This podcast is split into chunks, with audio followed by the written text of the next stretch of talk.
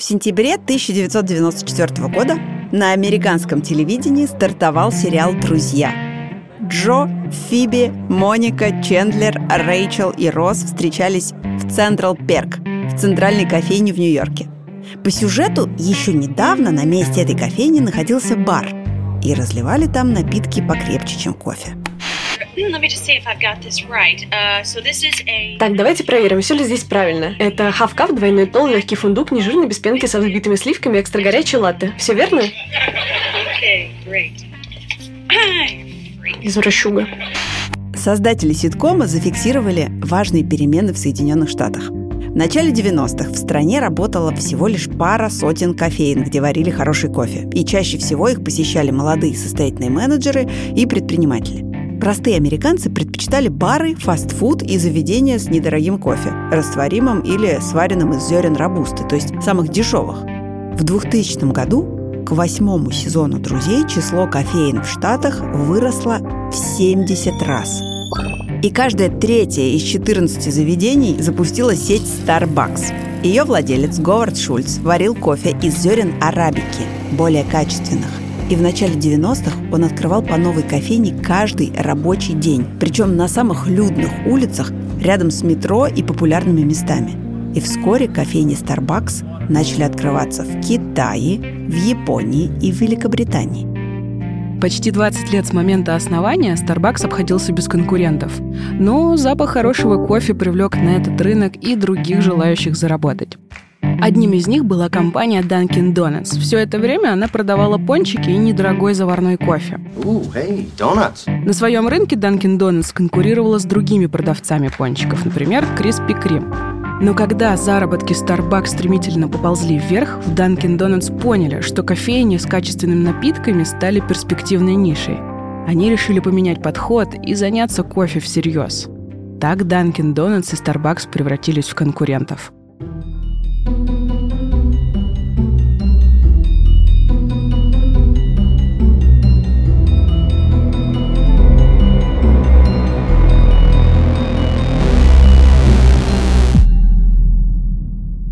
Привет! Это подкаст «Конкуренты» студии «Либо-либо» и банка «Точка». Меня зовут Лика Кремер, и я основательница студии. А меня зовут Даша Боровикова, я отвечаю за самоуправление в банке «Точка».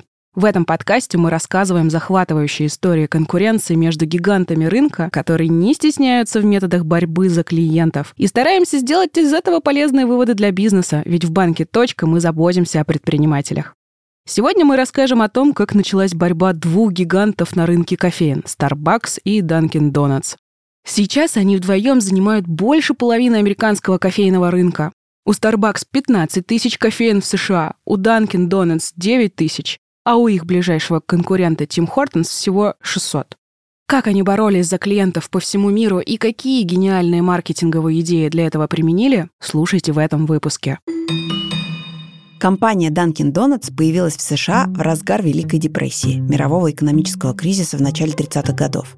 Основатель Dunkin' Donuts Уильям Розенберг бросил школу в восьмом классе, чтобы прокормить семью, и пошел работать на завод. Там он заметил, что рабочие в обеденные часы стекаются к фургончикам с гамбургерами и бутербродами, и сам занялся доставкой продуктов – Вскоре он понял, что половина его продаж приходится на пончики и простой черный кофе. И к 1948 году Розенберг открыл кафе в Куинси, это недалеко от Бостона. Название Dunkin' Donuts от слов «данк» – «макать» и «донатс» – «пончики». Оно возникло в честь самой популярной привычки посетителей. Они макали пончики прямо в кофе. Dunkin' Donuts быстро рос, и в этом помогали продуманные маркетинговые акции – Например, первые пончики не были круглыми бубликами с дыркой. У них была ручка, чтобы удобнее было макать их в кофе. А в одном из ресторанов Dunkin' Donuts в 1955 году продавали 52 вида пончиков. И каждую неделю запускали новые спецпредложения со скидками, ни разу за год не повторившись со вкусом пончика по акции. Еще Dunkin' Donuts размещал рекламные слоганы в газетах, журналах и на самом эффективном канале того времени – телевидение. Пекарь Фред из рекламной кампании Dunkin' Donuts стал американской звездой. Такой же, как для России тетя Ася из рекламы отбеливателя и Сережа тоже из рекламы конфет «Мамба». В одном из рекламных видео пекарь Фред встает в 4 утра и, не проснувшись, идет на кухню, повторяя «Время делать пончики». Но любому бизнесу рано или поздно бывает нужна трансформация. В начале 2000-х в Dunkin' Donuts обратили внимание на растущую популярность кофе. И поняли, что пончики, если сразу и не уйдут в прошлое, то, по крайней мере, перестанут быть главным драйвером роста. Пришло время отправить пекаря Фреда на пенсию. К тому времени, как Dunkin' Donuts перенес акцент с пончиков на кофе, Starbucks уже завоевал всемирную популярность. За счет чего? Из всех своих заведений сеть пыталась сделать такое место для встреч и общения, то, чем центральная кофейня стала для героев-друзей. Основатель Starbucks Говард Шульц называл эту концепцию «третьим местом».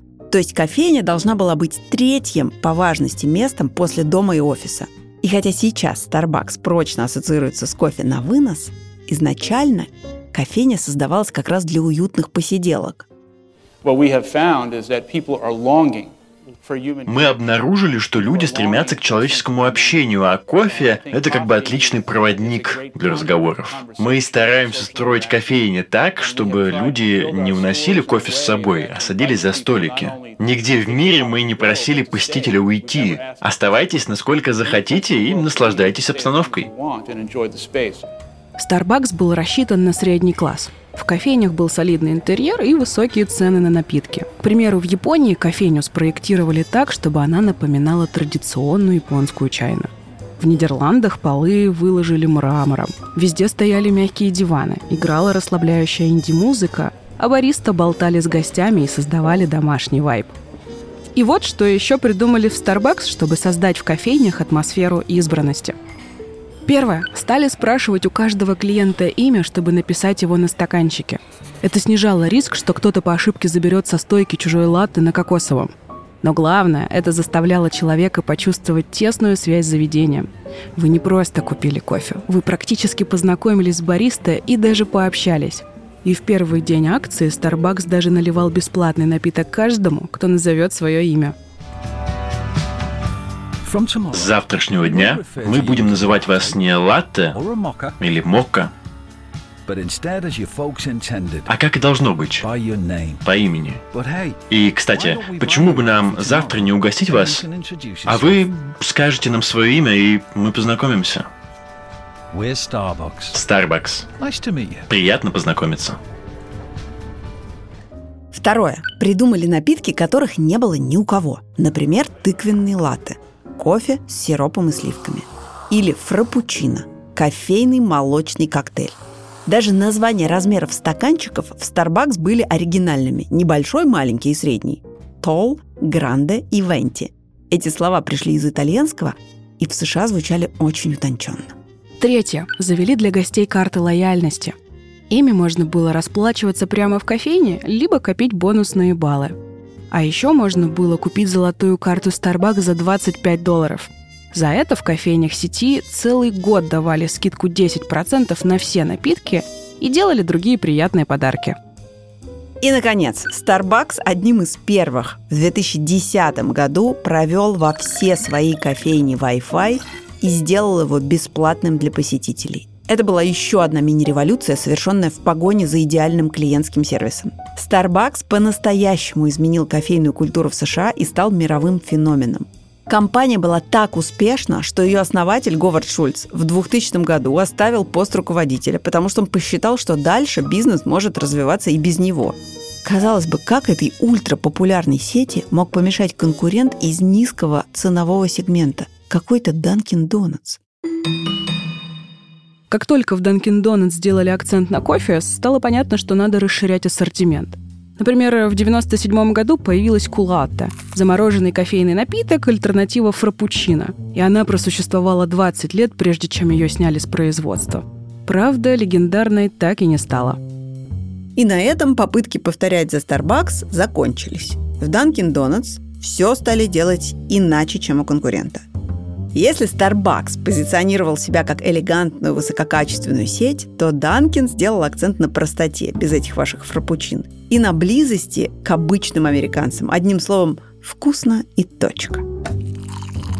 В 2006 году на экраны в США вышел новый рекламный ролик Dunkin' Donuts.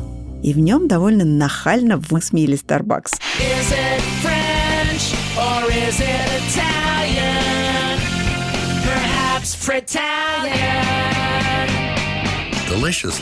Вкуснейший латте в Dunkin' Donuts. Заказывайте его на английском, а не на фритальянском.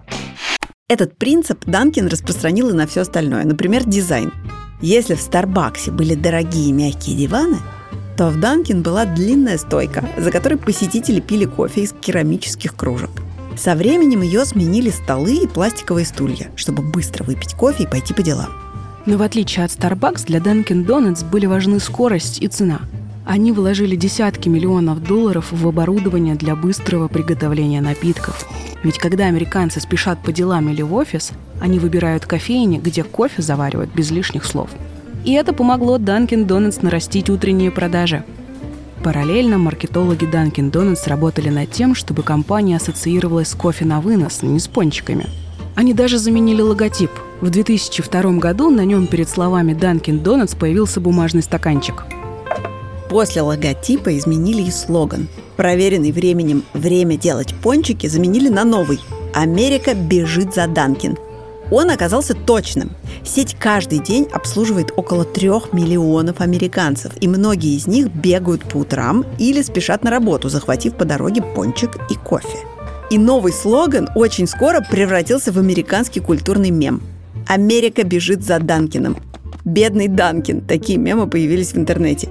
Или перечеркнутый слоган и подпись «Америка не умеет бегать». Особенно много мемов было из Бостона. Именно там, в родном штате Массачусетс, у Данкин Донатс было больше всего преданных поклонников. Иногда народное творчество обращалось против Starbucks. Один из мемов сообщал «Как пить кофе из Starbucks?» Пункт первый. Вылейте его. Пункт второй. Найдите Donuts. Изменения в маркетинговой стратегии принесли результат. К 2012 году почти 60% годового дохода сети Dunkin' Donuts приходилось на кофе, а не на пончики.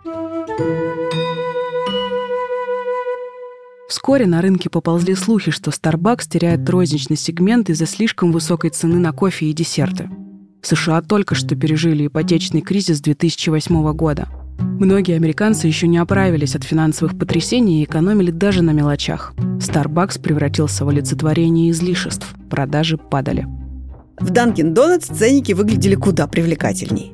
За большой латте там просили чуть больше двух долларов. В Starbucks венти, то есть самый большой латте, стоил вдвое дороже.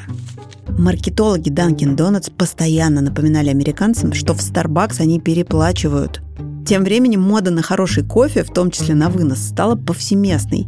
Даже Макдональдс стал предлагать клиентам сваренный кофе и расклеил по всей стране рекламные щиты, где сообщалось, что глупо платить за кофе 4 доллара. Но Starbucks никак не реагировал на поведение конкурентов. Более того, долгое время компания отказывалась от рекламы на телевидении, вместо этого открывая как можно больше кофеин. Зачем рекламировать то, что и так каждый день видишь на каждом углу? Так считал Говард Шульц. У нас толком не было конкуренции. Все, что мы делали, более или менее работало. Это породило такой уровень высокомерия, что мы упустили из виду неминуемое. Крупные игроки стали замечать, что кофейный бизнес – это хороший и высокодоходный бизнес. Макдональдс, Данкин Донатс были в очень низкой ценовой категории. Они были готовы на все, чтобы привлечь или перехватить клиентов. Бесплатный кофе, купоны, что угодно. Мы уважаем эти компании, но мы не уважали их методы. В итоге Starbucks стал давать рекламу на телевидении только в 2012 году. Слоган у запоздавшей рекламной кампании был такой «Pass the cheer» – «Передавайте привет». Но мемом он не стал. Раунд остался за Данкен. К 2007 году дела у Starbucks пошли заметно хуже. Частично виной тому был финансовый кризис в США, а частично полный провал бренда в Австралии. Starbucks слишком агрессивно попытался захватить австралийский рынок, почти ничего не зная о местной культуре. В стране хватало независимых кофеин. Кроме того, в США в напитки кладут много сахара, поэтому они оказались слишком сладкими для австралийцев. В итоге за 7 лет в Австралии компания закрыла 60 заведений и понесла больше 100 миллионов долларов убытков. Говард Шульц вынужден был вернуться в кресло руководителя. Первое, что он сделал, он заявил, что не готов жертвовать качеством кофе ни при каких обстоятельствах. Кто-то сказал мне, вы обжариваете 800 тысяч тонн кофе в год. Если вы уменьшите качество на 5%, никто не узнает. Это принесет вам миллионы, сотни миллионов долларов. Но мы бы никогда этого не сделали. Заявление Шульца подкрепили многомиллионной рекламной кампанией. Единственной ее целью было доказать, что за качественный кофе в Starbucks стоит переплачивать 2 доллара. Конкуренты выбрали две принципиально разные стратегии. Starbucks не снижал цены и делал акцент в рекламе на качество кофе, чтобы привлечь аудиторию с высоким доходом, а Dunkin' Donuts поставил на низкие цены и массовость. Что из этого важнее и какой подход правильнее? Мы спросили об этом основателя кофейни «Кооператив Черный» Артема Тимирова.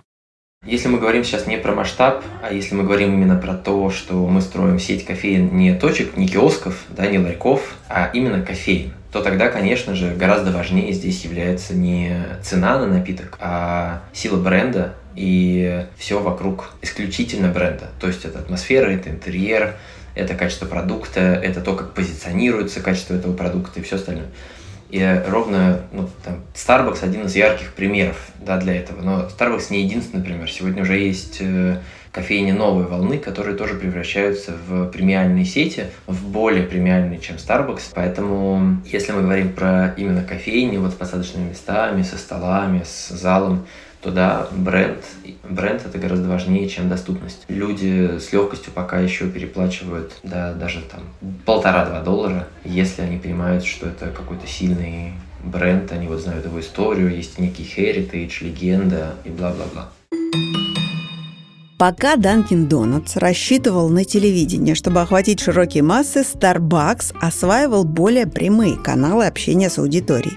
Например, заметил растущую популярность цифровых сервисов.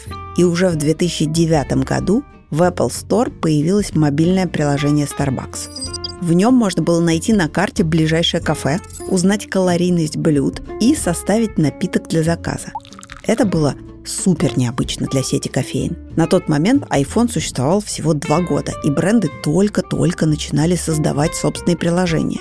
Систем мобильной оплаты типа Apple Pay и Google Pay тогда еще не было но с помощью телефона можно было быстро оплатить заказ в Starbucks. В приложении формировался QR-код, и по нему бариста выбивал чек на кассе. В первый же год посетители совершили в приложении 26 миллионов транзакций. Так Starbucks начал угрожать отобрать у Dunkin' Donuts одно из главных преимуществ – скорость обслуживания. Конкурент нашел, чем ответить. В мобильное приложение Dunkin' Donuts добавили возможность для клиентов забирать интернет-заказы в специальной точке, где не нужно общаться с продавцом или бариста. Быстрая реакция позволила Dunkin' Donuts сохранить скорость и репутацию кофейни, которая не задерживает покупателей с утра. А еще Dunkin' нашли необычный способ побороться со Starbucks за молодую аудиторию. Starbucks вообще-то закрепил отношения с молодыми людьми гораздо раньше, через соцсети, которые компания развивала с самого начала. В конце 2000-х в Starbucks запустили успешную рекламную акцию «Бесплатный кофе» в обмен на историю о том, как встреча в Starbucks изменила вашу жизнь. Истории предлагалось публиковать под хэштегом «How we met». Это добавило Starbucks подписчиков в соцсетях – даже сейчас половина клиентской базы Starbucks в Штатах составляют зумеры и миллениалы. Данкин Дональдс не стал пытаться завоевать Facebook и Instagram. Вместо этого он присмотрелся к другим соцсетям, еще не охваченным конкурентами. И первым начал развивать TikTok. Например, сделал совместное видео с танцовщицей Чарли Дамелио. Hey guys, you've seen the Charlie. В итоге собрал больше молодых покупателей, чем любой другой конкурент. Сейчас у Данкин более трех миллионов подписчиков в ТикТок, вдвое больше, чем у Starbucks. Какие выводы можно сделать из этой истории? Во-первых, если в вашей отрасли есть лидер, не пытайтесь его побить его же методами. Если Starbucks рассчитывал на уютную атмосферу и качественные напитки, то Dunkin' сделал ставку на скорость и низкие цены – это дало им возможность завоевать ту аудиторию, которой была не близка атмосфера Starbucks. Во-вторых, предпринимателям важно обращать внимание на нетрадиционные методы продвижения. Например, выбрать, какую аудиторию вы хотите привлечь, и пойти за ней именно в ту соцсеть, где она часто проводит время. Как Dunkin' Donuts поступил с ТикТоком. в-третьих, кофейни будущего будут цениться еще больше из-за возможности живого общения. Так считает основатель кофейни «Кооператив Черный» Артем Тимиров.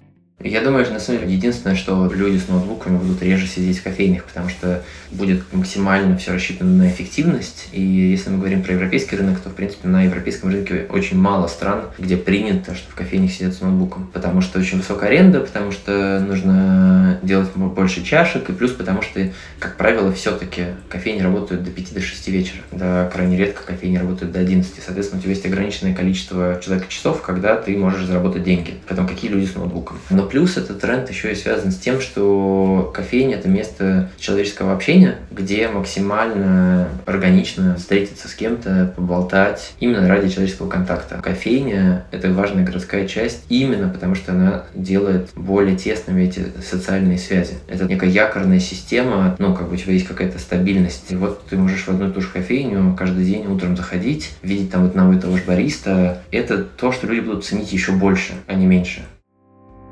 Чем дольше выходит наш подкаст, тем больше мы восхищаемся теми, кто решил начать свое дело. И я сейчас говорю не столько про гигантов прошлого, а про тех, кто именно сейчас решил открыть бизнес, когда нужно не только конкурировать с другими, но и рисковать в ситуации полной неопределенности. И всегда хорошо, когда кто-то может снять с предпринимателя как можно больше забот, так как это делает банк. Например, при регистрации – Точка полностью готовит комплект документов, помогает выбрать систему налогообложения и коды АКВЭД.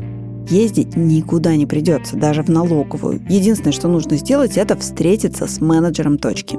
И, кстати, счет заработает сразу после регистрации. А еще в точке есть стартер-пак для бизнеса. В него входит регистрация ИП, открытие счета, бухгалтерия и даже выход на маркетплейс Озон всего за 1 рубль. В общем, всегда приятно, когда рядом есть такой партнер, как точка, который все хлопоты берет на себя, чтобы вы могли побольше времени посвятить развитию своего дела. Подробности по ссылке в описании этого выпуска. А что же происходит с нашими конкурентами сейчас? Пока Starbucks остается лидером рынка. У него больше кофеин и выше доход. В 2021 году Starbucks заработал больше 29 миллиардов долларов – а Данкин Брэнс меньше полутора миллиардов. Но это не спринт, а марафон. История и Данкин, и Starbucks уже насчитывает несколько десятилетий. Эта гонка была и будет долгой.